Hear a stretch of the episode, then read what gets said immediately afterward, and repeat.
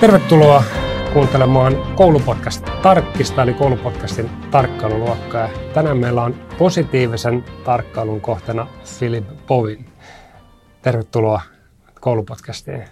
Kiitos Pekka, tosi mukava olla tässä Suomessa käymässä ja samalla täällä näkemässä suakin ekaa kertaa. Joo, mä ihan, ihan lyhy, lyhyen, siis mä haluan kuulla sun tarinan. Mä niin kuin sanoin, että sä, sä oot, me ollaan, nyt tavataan ensimmäistä kertaa, ollaan tunnettu aika lyhyen ajan, mutta mä oon niin kuin oppinut kaksi asiaa. Ensimmäinen, että sä teet niin kuin tosi suurella sydämellä ja intohimolla töitä oppimisen eteen ja jotenkin tuntuu, että sä oot aina sen niin kuin heikomman puolella, eli mä niin kuin arvostan tosi paljon. Mutta samoin sä oot niin kuin tosi mielenkiintoinen henkilö. Sä siis teet paljon suomalaisten oppilaitosten kanssa yhteistyötä. Sä asut Espanjassa, sä just olit Intiassa avaamassa tytäryhtiö sinne sun yritykselle. Kerro vähän sun taustaa. Et mikä niin sun taustaa on, mitä koulumuistoja sulla on, mitä vaan tulee nyt mieleen? Joo, siis mä, mä alun perin Venäjältä, eli mä oon maahanmuuttaja, mm, tota, kymmenvuotiaana muuttunut Suomeen ja tota, muut, muutettiin Ouluun ja siellä men, menin tota, musaluokalle. Mä en osannut suomeksi niin ollenkaan muuta kuin laskea kymmenen ja sanoa pallo. Et, tota, siellä sai niin kokea aika synkkää tavallaan kohtaloa, kun Venäjällä mä olin tosi pidetty ja mä olin tämmöinen johtajahahmo ja olin tota, luokan presidentti ja, ja tota, matikassa just tosi taitava ja ka- kaikkea tämmöistä, niin, niin tota, sitten Suomeen tulo oli, oli aika sille iso shokki. Siis totta kai se oli kulttuurishokki, koska se vapaus, mitä Suomessa oli, mä ymmärrän hyvin ää, sosiaalityön kautta, kun ää, tulee ulkomailta ihmisiä, jotka ei ole tottunut siihen vapauteen, että se on tosi hurjaa.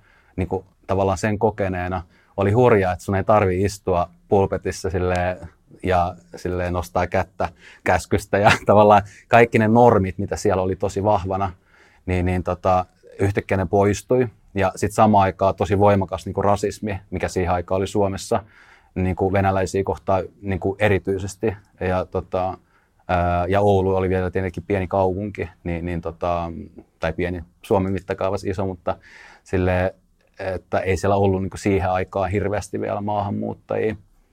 Niin tota, se oli aika hurjaa tavallaan nuorena kohdata ne pelot ja ymmärtämättömyyden, että miten yhtäkkiä ei kelpaakaan ihmisenä. Ja siinä ehkä niin kuin, siis tapahtui tosi paljon positiivisia asioita, mutta niin kuin jälkeenpäin niin kuin ehkä mitä sanoit, että ymmärrän heikkoa, niin se ymmärrys on syntynyt nimenomaan siitä, että mun mielestä sitä ei tarvi semmoista niin kuin, niin kuin kokemusta, et, että niin meillä on niin kuin mahdollisuuksia vahvistaa itsemme niin kuin ihan muilla tavoilla kuin, niin kuin valtavan kärsimyksen ja niin kuin, sosiaalisen niin kuin, paineen kautta, mikä on niin kuin, mm, niin kuin vä, käytössä niin kuin henkistä väkivaltaa tai fyysistä väkivaltaa. Ja, ja tota, ähm, mutta en mä tiedä, mulla on ollut aina tosi positiivinen luonne, että, että mä tajusin, että mun pitää äkkiä tehdä tätä hommia sen eteen puolen vuoden sisällä, että mua ei eroteta tavallaan siitä tavasta puhua. Totta kai mun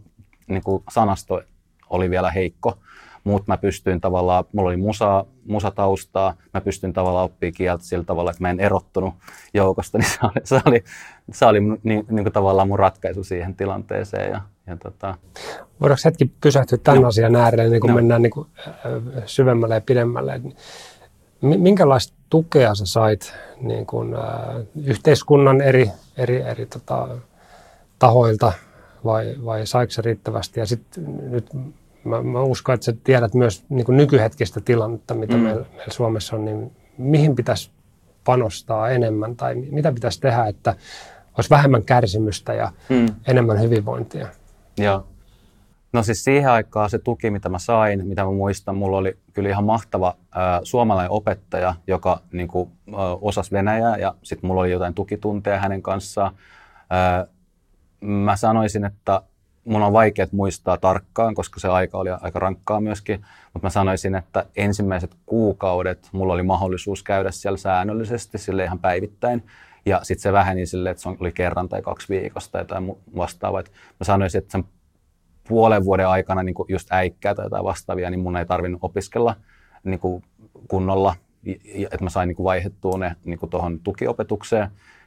Mutta sitten mä opiskelin muita aineita sitten mulle tarjottiin avustajaksi, taas venäläinen, joku tämmöinen työkkärin kautta venäläinen tota, avustaja. Ja se oli taas niin kuin aika tylsä, koska sillä oli just tavallaan semmoisia neuvostoliittolaisia tapoja nähdä asiat. Se oli äärettömän niin kuin, tiukka ja sitten se koki, että, niin kuin, että mulla ei ollut niin kuin, hyvä asenne joita asioita kohtaan tai jotain vastaavaa. Että sillä oli niin kuin, hyv- että tavallaan se toinen opettaja oli tosi pehmeä ja musta oli tosi ihanaa tavalla, että se niin ymmärsi mun tilanteen. Sitten tämä toinen tavallaan ehkä tuli sit omasta kärsimyskehosta, kun maa, niin kuin aikuisena maahanmuuttajana tulee, niin, niin tota, ää, tavallaan jälkeenpäin katsottuna moni, monilla maahanmuuttajilla on toi sama tausta, jopa opettajilla. Ja se periytyy siihen, tavallaan se oma kärsimys periytyy heidän opetukseen ja heidän tapoihin käsitellä muita maahanmuuttajia. Ja ja tätä, nyt... tätä vielä mä mietin teemaa. Nythän meillä on tullut vaikka Ukrainasta on paljon tullut mm. Lapsia ja nuoria, jotka on tällä hetkellä koulussa, niin mitenköhän me osataan niin kuin sekä miten, millaiset valmiudet koululla on tai meillä yhteiskuntassa. Ja sitten vielä, mitä niin kuin puhutaan, että Suomeen pitäisi saada paljon maahanmuuttajia tulevaisuudessa niin kuin työvoimaa ja, ja todennäköisesti sieltä tulee myös lapsia mm, mm. kouluun, niin, niin miten he niin kuin saadaan, saadaan tota yhteiskuntaan mukaan. Joo, joo. No siis ää, ää, maahanmuuttajien niin opetuksen suhteen, nythän kun mä oon tavallaan etänä Suomesta, kun mä, mä en enää ole opetuksessa mukana, mä olin kauan sitten opettajana ja sosiaalitoiminnassa, ja siellä näkyy ehkä ne ongelmat silloin kymmenen vuotta sitten, kun olin, niin, niin tota, ää, tavallaan mitä tulee tapahtumaan, koska totta kai lastensuojelu on täynnä taas näitä erityistapauksia. Ää, erityisopetus tuntuu hyvin helpolta sen jälkeen, kun sä oot lastensuojelussa, saatikka normaali opetus. Ni, niin tota, ää, ehkä se, mitä itse koin silloin, ja on ehkä hölmöä puhua nykyhetkestä, koska en ole enää opetus- tai sosiaalitehtävissä Suomessa varsinaisesti, niin tota, silloin törmäsin kyllä siihen niiden maahanmuuttajien kanssa, mitä sanoin aiemminkin, että riippuen kulttuurista, niin aasialaisista, afrikkalaisista kulttuureista tulevat, niin niillä oli taipumuksena se, että se, se oli niin tiukka kuri, sama kuin Venäjällä myös, että sitten kun ne tulee Suomeen, niin se on vaan niin outo se vapaus, siihen on tosi vaikea suhtautua. Ja sitä on vaikea ymmärtää, kun sitä muutosta ei ole kokenut itse. Mutta mä itse niin näin heissä sen saman ilmiön, niin kuin mitä itsessäni oli, mutta mulla oli kuitenkin turvallinen perhe ja, ja tota, tavallaan jonkunlaiset eväät niin kuin tulla toimeen sen tilanteen kanssa, mutta heissä mä näin just sitä, että se vaan niin kuin kuormitti heitä ihan hulluuteen asti, että se niin kuin sekoitti heitä, että, että tavallaan ihminen joutuu sellaiseen tilanteeseen, mitä se ei voi ymmärtää. Ja vaikka se vapaus on tavallaan hyväksi, niin se näkyy mun mielestä he, heidän opiskelussa nimenomaan siinä, että ne tarvitsee sen struktuurin, minkä ne on perinnyt sieltä omasta kulttuurista voidakseen hyvin. Ja sitä pitää niin asteittain pehmet, pehmettää. En tarkoita sitä, että jos se vaikka lyödään kepillä päähän tai jotain vastaavaa, että sitä pitää toistaa, mutta tarkoitan sitä, että se täytyy myös ymmärtää, että kun asia muuttuu niin kuin tälleen niin kuin seinään, niin, niin sillä on seurauksena se, että se ihminen ei vaan niin osaa orientoitua siihen ja kaikki tuntuu oudolta. Ja mun mielestä niin kuin mä, mä en ole mikään tutkija, mutta tavallaan mun empiirisen tutkimuksen mukaan niin sosiaalisesti ihminen ylipäänsä, vaikka olisikin muutos parempaan, niin, niin se ei välttämättä ole heti hyväksi. Että siinä menee niin jonkun aikaa, että ihminen ymmärtää, että okei, okay, tämä on mulle hyväksi. Että et tavallaan ehkä sen hahmottaminen olisi tärkeää, että, että niin kuin pitkäjänteisyys mun mielestä opettajatyössä on tosi tärkeä, sosiaalityössä on tosi tärkeä, että ymmärtää, että ne tulokset ei välttämättä näy heti, ja niin kuin jaksaa sen yli. Ja jaksaa jotenkin uskoa. Ja ehkä mun mielestä se haastavin opettajan työssä on myös se, että tai ylipäänsä sosiaali- ja opetustyön niin kehittämisessä, on se, että sun täytyy olla intuitiivinen, koska kehittäminen vaatii myöskin sitä, että sä et tiedä vastauksia, sun pitää kehittää ja miettiä ja kokeilla sä oot valmis epäonnistua, sä oot valmis kääntää, muuttaa suuntaa, sä oot avoin kuuntelemaan, sä oot läpinäkyvä puhumaan niitä kaikkea, mitä sä teet, koska kun sä teet niin, niin sit sä kuulet palautetta ja sitten sä voit korjata ja sä voit saada mahtavia tyyppejä mukaan, niin kuin antaa sulle niin semmoisia vinkkejä tai kommentteja, mitkä kehittää sitä toimintaa. Joo, sä, sä tota, minä vähän, voidaan palata tähän ja. vielä, mutta Joo. Sä toimit sitten opettajana Suomessa. Oliko näillä kokemuksilla jotain vaikutusta siihen, että minkä takia sä lähdit sitten opetusalalle? No ei oikeastaan. Se, se lähti ihan sille intuitiivisesti. Mä, itse ää, mä, mä muutin niin kuin aika aikaisin himasta, tai siis sille niin kuin aikaisin aikaisin. Siis äh, ihan tälleen niin kuin lukiossa 18-vuotiaana, niin just kun täytin, niin, niin sitten alkoi niin kuin aikuiselämä. Eli tarkoitti sitä, että mä rupesin heti, niin kuin, äh, hain heti töitä. Eli mä olin päivälukiossa, matikkalukiossa itse asiassa, ja, ja tota, äh, sitten hain töitä. No sitten tietenkin tuommoisena nuorena kokemattomana miehenä, niin se oli vaikea pitää päivätyötä ja päiväkoulua samassa ajassa, niin tota, se, se oli vähän haasteellista. Ja tota, sitten on, niin kuin eri, eri niin kuin muutosten kautta huomasin, että hei, että toi koulu, tuon koulun mä haluan hoitaa vaan niin kuin nopeasti pois alta, että, että kun mä oon käyttänyt tuohon aikaa, niin kävin muutama aikuislukion sama aikaan, kun tein töitä, yötöitä ja, ja tota, e-, elätin itseäni ja sitten sen aikaista kumppania ja Tota, ää, niin sitten kun mä tavallaan sain lukion hoidettua ää, ihan tälleen intuitiivisesti ajattelin, että haen jatkokoulutuspaikkaa ja sitten mä katsoin niin tilastoja, missä on mikäkin pääsyvaatimus ja muut. Eli mä kävin tavallaan katsoa, että okei, no nyt mä voin hakea näihin kymmenen eri paikkaan, näihin mä pääsen helposti, näihin mun pitää jotain katsoa. Ja sitten mä tavallaan hain tosi monen ää, sen mukaan, mitkä oli vähänkin kiinnostavia. Ja sitten ää, kävin pääsykokeissa, jossa jaksoin käydä, luin niihin, mihin jaksoin lukea. Sitten mä loppupeleissä päädyin tuonne, niin mä pääsin niin kuin, muutamaan, mutta tuo luokaopettajan koulutus oli mulle tosi kiinnostava. Ja siihen aikaan just Kirsti Lonka oli siellä kasvatuspsykan niin kuin, porukkaa valitsemassa ja mä pääsin tavallaan sitä kautta kanssa sisään. Ja se oli niin kuin, ihan lo, niin kuin, lottovoitto mulle päästä siihen, koska tota, niin kuin vertaa niin kuin siihen kasvatustieteen ohjelmaan siihen aikaan, niin, niin tota, kyllä se oli, se oli täynnä sitä vapautta. Ja mumme, mulle se ainakin avasi sen näkemyksen, että hei, niin kuin tämä pitää viedä niin kuin kaikille oppitasoille, koska se vapaus on ainoa, joka synnyttää oppimisen intoa ja riemua ja oikeasti todellista niin kuin, yhteisöllisyyttä, missä sen tavo- niin kuin keskiössä on nimenomaan se, että ihmiset haluaa oppia, eikä niin, että ihmisiä pakotetaan oppimaan jotain tiettyjä asioita. Ja tämä, tämä vapaus on ehkä se, se te, teema, mitä, se niin kuin, mikä ajaa sua tekemään nyt sitä, mitä sä teet. Kyllä. Jos, jos hypätään siihen, että sä oot sit, tai mennään siihen, että milloin sä muutit Espanjaan, miksi sä muutit Espanjaan ja tota, mitä sä teet nyt opetuksen eteen? Joo, mä muutin seitsemän vuotta sitten Espanjaan ja tosiaankin muutettiin ihan sillä, että käytiin muutama talvi Espanjassa ja todettiin, että hei, täällä olisi niin hyvä asua. Totta kai ilmasto on hyvä, aurinko on kiva, mutta ihan, ihan tällainen, että mä koen olevani aika herkkä ihminen, mutta mä en ole vaan niin tunnistanut sitä aikoinaan, kun, kun joutuu selviytymään erilaisista asioista.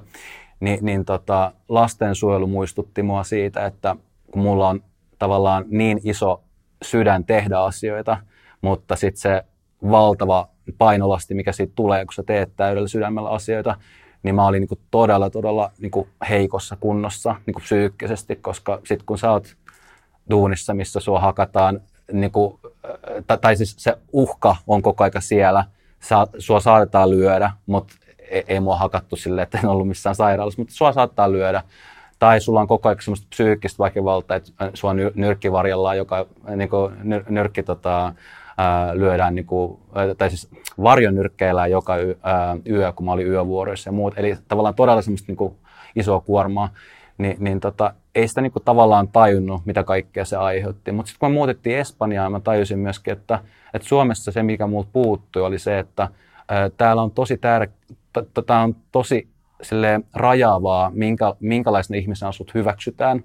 Sä joudut niin tos, näke, näkee tosi paljon erityisvaivaa ollaksesi oma itsesi. Niin siis Suomessa? Niin, mä koen niin, että et Suomessa mä koen sillä tavalla. Ja tota, Espanjassa ketä ei kiinnosta, kuka sä oot. Sä voit olla ihan mitä sä haluat.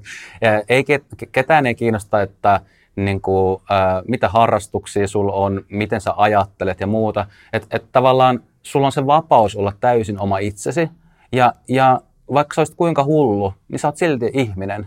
Ja musta se on jotenkin aivan mieletön. Niin tavallaan, kun Suomessa mä koen, kun toimin syrj, syrjäytyneiden ää, tai syr, syrjittyjen kanssa, niin mä koen, että, että se näkyy niin kuin tosi voimakkaasti, että ihmiset ei niin kuin siedä sitä pahoinvointia, se niin kuin maistuu ja tuntuu pahalta, niin mieluummin sitä ei haluta niin kuin pitää lähellä. Sitten Espanjassa taas se pahoinvointi on ihan eri luokka, että okei, on, onhan sielläkin köyhiä ja onhan sielläkin jengiä kadulla, mutta ei niitä sillä tavalla niin kuin pelätä, eikä niitä sillä tavalla niin kuin, se on niin kuin osa elämää ja ihmiset ymmärtää. Siellä on afrikkalaisia, jotka matkustaa veneellä, puolet kuolee tai enemmän kuolee. Siellä niin kuin ymmärretään, että se, että joku kerjäläinen yrittää myydä sulle, niin ei kukaan ole silleen, että niin kuin, me pois. Siis on, on totta kai semmoista, mutta siellä on niin tosi paljon semmoista niin sydäntä mun mielestä, niin inhimillisyyttä, mitä mun mielestä täällä on ollut iso puute, että kaikilla on hirveä kiire ja ollaan niin orientoituneet tuloksiin ja tehokkuuteen.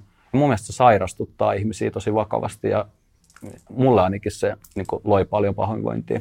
Niin, se oli se suurin syy. Joo, Su- Suomessa moni puhuu vähän sen niin kuin pu- puolesta, että olisi kiva, että olisi niin kuin kyläyhteisöä tai tämmöistä kylä kasvattaa henkeä tai yhteisöllisyyttä enemmän. Ja, ja, ja tota selkeästi tunnistetaan, että se ehkä, ehkä niin kuin puuttuu tai jotenkin mennään niin kuin pienempiin perheyksiköihin ja, ja, ja tota, kiire, kiirettä. Ja, mm. Mitä sä teet tällä hetkellä E- Joo. Espanjassa? No siihen yhteisöllisyyteen liittyen, eli pandemia alkoi, niin, niin tota, ää, mä olin sitä ennen vähän tämmöisessä kehittämässä just matalan kynnyksen toimintoja siellä alueellisesti. Mua aina kiinnosti, kiinnosti kansainvälisyys siellä, eikä se, että kun suomalaiset on keskenään ja sitten suomalaisten palvelut kehittää ja sitten ruotsalaiset kehittää omia ja englantilaiset omia, niin musta oli ihan älytöntä, koska jos miettii integrointia, niin kyllä se täytyisi olla, niin kuin, että kaikki kansat niin kuin espanjalaisten kanssa yhdessä niin kuin kehittää alueita niin kuin kaikille hyväksi, eikä niin, että erikseen. Niin mulla oli niin kuin tavallaan siellä erilaisia juttuja ja musta tuli toiminnanjohtaja siellä paikallisessa suomalaisessa yhdistyksessä ja kehitti just nuorten toimintaa ja digitalisointia. Sitten pandemia tuli ja sitten mulle tuli pysähdys siitä, Espanjassahan se oli tosi vakava, että siellä vaan niin kuin kaikki niin kuin meni stop. Ja sitten tietyllä tavalla mua ehkä niin kuin mä ajattelin, että vastuullisesti, niin kuin vastuullisena perheihmisenä, niin, niin tota, mun on pakko niin suhtautua tähän sillä tavalla, että mä en oikeasti tiedä, mitä tapahtuu. Että kaikki puhuu, että sitten kun tulee normaali tai sitten palautuu, niin musta se ei ollut älykästä, koska ihan oikeasti kukaan ei tiennyt, mitä tapahtuu seuraavaksi. Ni, niin samaan aikaan mä koin, että se mahdollistaa ihan valtavan digiloikan opetuksessa, koska yhtäkkiä on pakko niin mä innostuin sitten ihan hirveästi. Eli mä innostuin, että hei, ei vitsi, vihdoinkin opetuksesta, laadukkaasta opetuksesta on pakko tulla kustannustehokasta ja niin kuin teknologia hyväksytään osaksi opetusta ihan eri tasolla. Että voidaan niin kuin ymmärtää, että eriyttävä, ää, räätälöity, tämmöinen niin hyvin, hyvin motivoiva opetus voi syntyä ihan softan kautta, että ei siellä tarvita opettajia. Niin mä innostuin siitä ihan sikana, ja, ja kyllä niin kuin jos miettii nykyisyyttä niin kuin tekoälyn harpauksia nyt, niin mä uskon, että mä näin tavallaan ne siemenet silloin ja nyt tämä on se tulos, koska se pandemia on mahdollistanut valtavan muutoksen maa, niin kuin maailmassa. Ja siitä mä oon niin tosi kiitollinen, että tämmöinen negatiivinen ilmiö on ma, niin kuin mahdollistanut tosi, tosi niin kuin valtavan loikan, mistä on niin kuin paljon hyötyä. Mutta joo, se mitä mä teen tällä hetkellä on se, että siitä lähti mun tämmöinen opetukseen palaaminen, ää, eli just digi, digiopetuksen kautta ää, tavallaan rupesin tutkia, ruvettiin tuottaa. Mun, mun tota ystävän kanssa, Liisa Väisen on tämmöinen suomalainen tutkija ja hänellä on TV-sarja ja kirjailija, aivan upea, inspiroiva ihminen, joka siis ja aivan superälykäs ihminen, niin, niin tota, hän on tota, mä ehdotin hänelle kurssien tuotantoa, koska hän menetti leipänsä siitä pandemiasta, kun ei voinut tehdä normaalit päivätyötä niin, niin tota, sitten me ruvettiin tuottaa hänen kanssaan kursseja pandemia ilmapiirissä, että hän miehensä kanssa kuvaa ja sitten mä editoin niitä. Ja, tota, no, sit sitä, Mihin nämä ensimmäiset kurssit liittyy? Ne, ne, mä olin ajatellut semmoista yleissivistävää sisältöä, eli kun mä olin tehnyt töitä senioreiden kanssa ja aikuisten kanssa, ää, ja totta kai nuoret kiinnosti mua myös. Mä ajattelin ihan tämmöisiä yleissivistäviä aiheita, niin kuin mediakasvatus esimerkiksi kuvanlukutaito, ne oli häntä lähellä historiaa. Niin ne oli kaikki sellaisia asioita, että missä mä ajattelin, että se tarinallisuus ja niin se hyvä tulkitsija tekee siitä aineesta ainutlaatuisen. Tällaista kokemusta mulla itsellä on koulukäynnistä, että ne opettajat on tehnyt siitä aineesta niin todella säväyttävän, koska siellä on niitä mahdollisuuksia. Niin, niin tota, hänestä, hänestä, hänestä niin kuin paistaa se inspiraatio, että hän, häntä niin kuin rakastaa, niin mä tavallaan siitä innostuin, että hei, nyt annetaan niin kuin näitä tavallaan tarjottimelle niin kuin yleissivistävänä opetuksena kouluille, ja tota, tai siis itse asiassa alun perin yksilöille. No, sitten ei mulla mennyt pitkään, kun mä huomasin kesällä jo, että et ei, ei mä niin jaksa tämmöistä, että mä, kun liiketalous ja markkinointi ja kaikki tämmöistä on päinvastoin, mitä mä oikeasti haluan tehdä, niin, niin se, oli, se, se oli tavallaan semmoinen väliaika, missä mä huomasin, että myynti yksityiselle ei ole ollenkaan sitä, mitä mä haluan tehdä, koska se, se ei niin kuin, liity oikeasti siihen niin kuin isompaan kuvaan, ää, mitä mä intuitiivisesti tunnen. Ja tota, sitten sit sattuman kauppaa taas intuitiolla tämmöistä, lähdettiin tuottamaan omaa Espanjan kurssia, missä mä halusin, että tarinallisuus on keskiössä. Eli me haluttiin tuottaa semmoinen kokemus, missä tota, suomalaiset voi opiskella Espanjaa ää, tämmöisen niin kuin viihdyttävän niin kuin tarinallisen niin kuin kerronnan kautta. Ja sitten sinne luodaan ihan interaktiivisia, interaktiivisia tehtäviä, mutta että tavallaan se hauskuus on keske, keskiössä. Ja tota, no sitten sitä tehtiin, mutta sitten loppupeleissä tavallaan se vähän niin kuin kuivui, että mä en, niin kuin, mä en niin kuin saanut otetta siihen, että mitä sitten niin seuraavaksi tehdään. Sitten mä tapasin sattumalta mun kaverin kautta tota, toisen, to, to, to, to, hänen kave, tutun vaimon, siis ihan tämmöisiä intuitiivisia sattumia, joka oli media-alan opettaja. Ja sitten hän rupesi kertoa mulle, että tiedätkö ammattikoulusta? Mä en mä tiedä yhtään mitään ammattikoulusta. Että siellä on työharjoitteet, että ne voisi jeesaa sua. Okei, no katsotaan joo, testataan. Sitten me lähdettiin testaamaan. No sitten hän mulla loksahti, että ei vitsi, ammattikoulu. Mä katsoin, että, että nämä tyypit ei työllisty ollenkaan. Ja tässä on niin kuin valtava ongelma. Sitten Suomessa kaikki pakotetaan nyt niin kuin oppivelvolliseksi. Tavallaan rupesi raksuttaa ihan sikana. Niin ei mulla mennyt kuin pari kuukautta, että, että hei, meidän on pakko aloittaa ohjelma, mikä niin kuin rupeaa tätä työharjoittelua kehittää yrittäjämäisempään, yhteisöllisempään, poikkitieteelliseen, kansainväliseen ja tota, tuommoiseen etä, etämalliin, missä niin kuin, tavallaan luodaan heistä asiantuntijoita heti alusta lähtien. Eli he ymmärtävät sen oman vastuun siinä opetuksen suunnittelu, niin kuin oppimisen suunnittelussa. He ymmärtävät olevansa vastuullinen opiskelija, haluaa sitä tai ei. Että ne tulokset tulee näkymään siitä. Ja tota, sitten se lähti niistä medialaisista ja sitten mun kaverin kanssa pyöriteltiin sitä hetki aikaa eri, eri koulujen kanssa ja, ja tota, se se niin kuin muuta, muutamia opiskelijoita keväällä ja kesä, kesällä ja syksyllä niin kuin kausi, kausien mukaan. Sitten tuli uusi tilanne, missä mun kaveri yhtäkkiä sairastui ja mulla oli tulossa iso määrä opiskelijoita ja ne oli IT-läisiä, niin siinä tuli toinen tämmöinen pyrähdys, eli mulla tuli 20 vai 30 opiskelijaa kerralla. ja sitten mun kaveri sairastui, mulla oli kaikkia muita hommia, niin mähän niin orientoidun siihen ihan täysin niin mä vietin niin kuin kaikki päivät ja yöt tehdä heidän kanssa niin kuin, tavallaan totta kai niin kuin opettajan he, niin kuin valvoin ja niin kuin, tavallaan tehdä heidän kanssa yhteistyötä, mutta sitten samaan aikaan niin kuin, mä, mä kehotin heitä laittaa mulle niin kuin kommunikoimaan mukaan tosi avoimesti, eli siellä tuli A4 niin usealta opiskelijalta koko ajan joka päivä.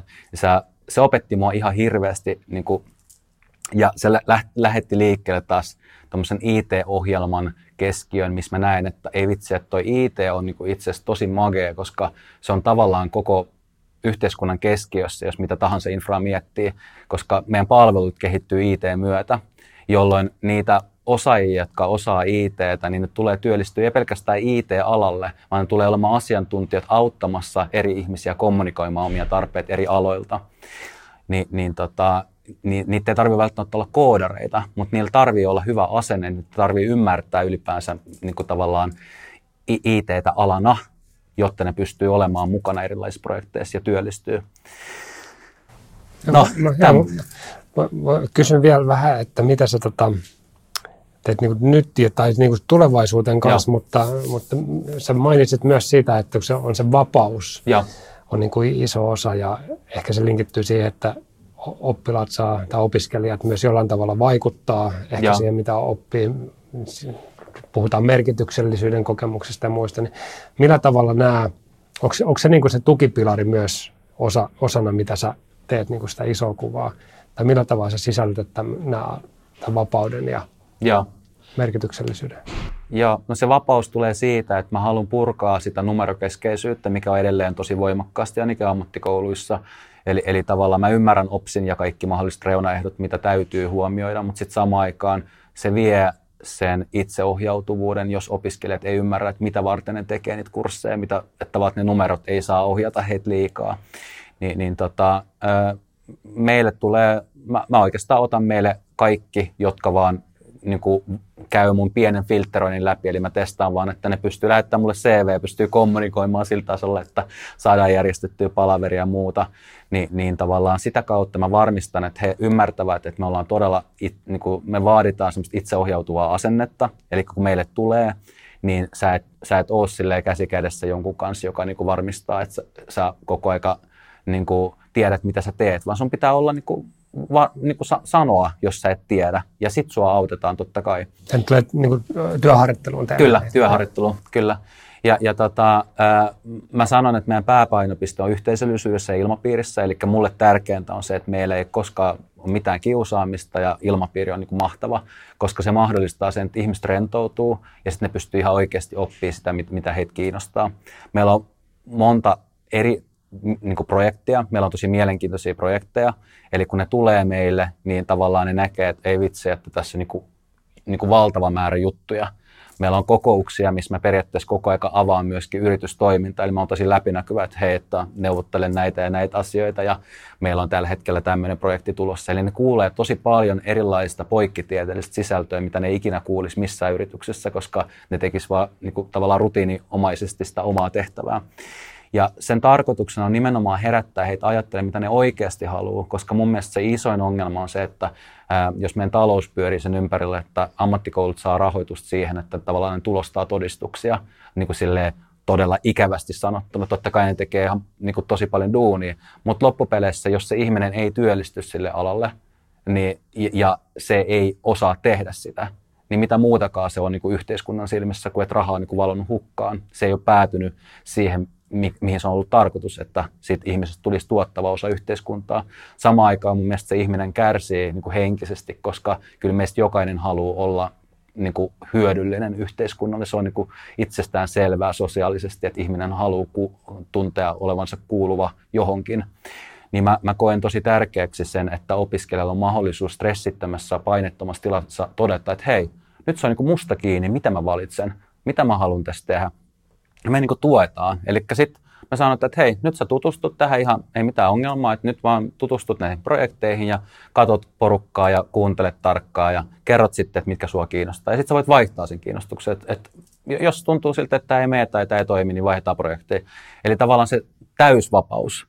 Ja se on aika siistiä, koska, koska tavallaan vaikka Suomessa, Suomessa ollaan paljon enemmän edellä kuin vaikka Espanjassa, mikä on hyvin niin kuin, hyvin vanhanaikainen niin kuin tässä, että opettaja auktoriteetti ja kopioidaan kirjasta lauseet suoraan, niin kuin tavallaan tosi älytöntäkin niin kuin opetustapaa. Niin, niin Suomessa ollaan niin kuin mun mielestä tosi kriittisiä opetusta kohtaan ja niin kuin opetuksen kehittämiseen on laitettu valtava määrä resursseja ja ihmiset niin kuin tosi fiksuja. Mutta sitten tavallaan se, miten se kuitenkin näkyy niin kuin niissä yksilöissä, niin mun mielestä siellä edelleen näkyy sitä, että ne ei ole niin kuin kokenut sitä niin kuin itseohjautuvuuden riemua, vaan ne on kokenut edelleen, että jonkun pitää antaa heille se lista, se kymmenen asiaa, mitä ne tekee, ja sitten niiden pitää niin tälleen 1, 2, 3, 4, 5 niin ruksaa ne, että ne on tehnyt ne. Ne ei niin tavallaan ymmärrä sitä, että elämä on ennemminkin siitä, että meillä on joku missio, ja yleensä se missio on yhteinen. Ja yleensä se ei ole niin, että minä tai joku muu sanoo, että nyt sinä teet tätä ja muuta ja niin, vaan parhaimmassa tapauksessa me yhdessä nähdään, että hei, miten me lähdetään ratkoa tätä, ai vitsi, että sä osaat tätä, no hei, sä voisit tehdä vähän tätä. Ja sitten me niinku luotetaan, että se tyyppi tekee.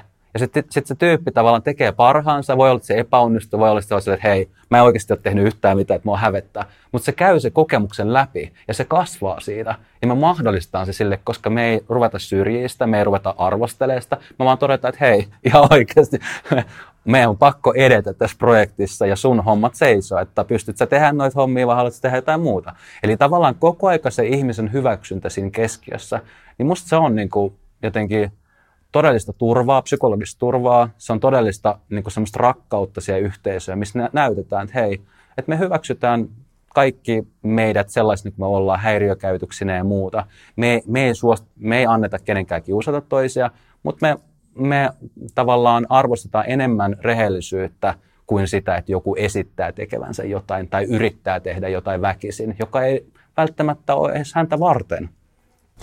Tuo oli kiinnostavaa, mitä sanoit, toi, toi niin miss, missiovetonen. Äh, Mulla tuli mieleen toi African Leadership University, eli, eli Afrikassa on semmoinen tota, kans, kans yliopisto, ja niillä on tämmöinen, tämä ohjelma menee vähän niin kuin, että missions, not major.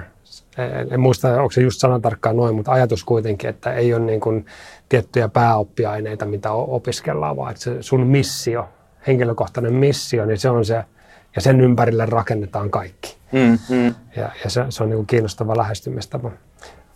Loppuun mä haluan kuulla vielä, että mitä Filip tekee seuraavan vuoden parin, viiden vuoden päästä. Mitä sä näet? Että Uhuh. Aika pitkä aika. Mutta sulla on, sulla on toi drive ja, ja, ja suuri sydän tuossa tekemisessä, niin mitä Joo. sä näet, että mihin se sua vie? Joo, tällä hetkellä äh, Intian avaaminen auttaa taas äh, mahdollistaa mun vanha-aikaisen ajatuksen siitä, että voisi tuommoista kulttuuri, kulttuurikeskusta virittää ulkomaille, missä suomalaiset voi käydä niin kuin, tutustumassa muuhun kulttuuriin ja tavallaan vihkiytyä, mitä kaikkea opittavaa meillä olisi niin kuin muualta. Ja sitten taas toisaalta tarjota intialaisille mahdollisuuden niin kuin, ää, tutustua tuommoiseen työkulttuuriin, missä on itseohjautuvuutta ja ju, juuri tämmöistä itsemääräämisoikeutta. Ja, ja tota, mä haluan mm, mä haluan luoda, tämä on vähän isompi visio, mutta siis mä haluan luoda semmoisen keskuksen, missä ne pystyy elämään ihan syö, että vähän niin kuin sisäoppilaitos, että se, ne pystyy elämään, syödä, siellä on niin frendejä, että tavallaan että ne pystyy viettämään kaiken aikansa. Me voidaan huolehtia myös siitä, siitä hyvinvoinnista, koska mä koen, että iso ongelma nuorten parissa on myös se, että heillä ei ole niin kuin oikeasti hyviä rutiineja ja se on täysin ymmärrettävää.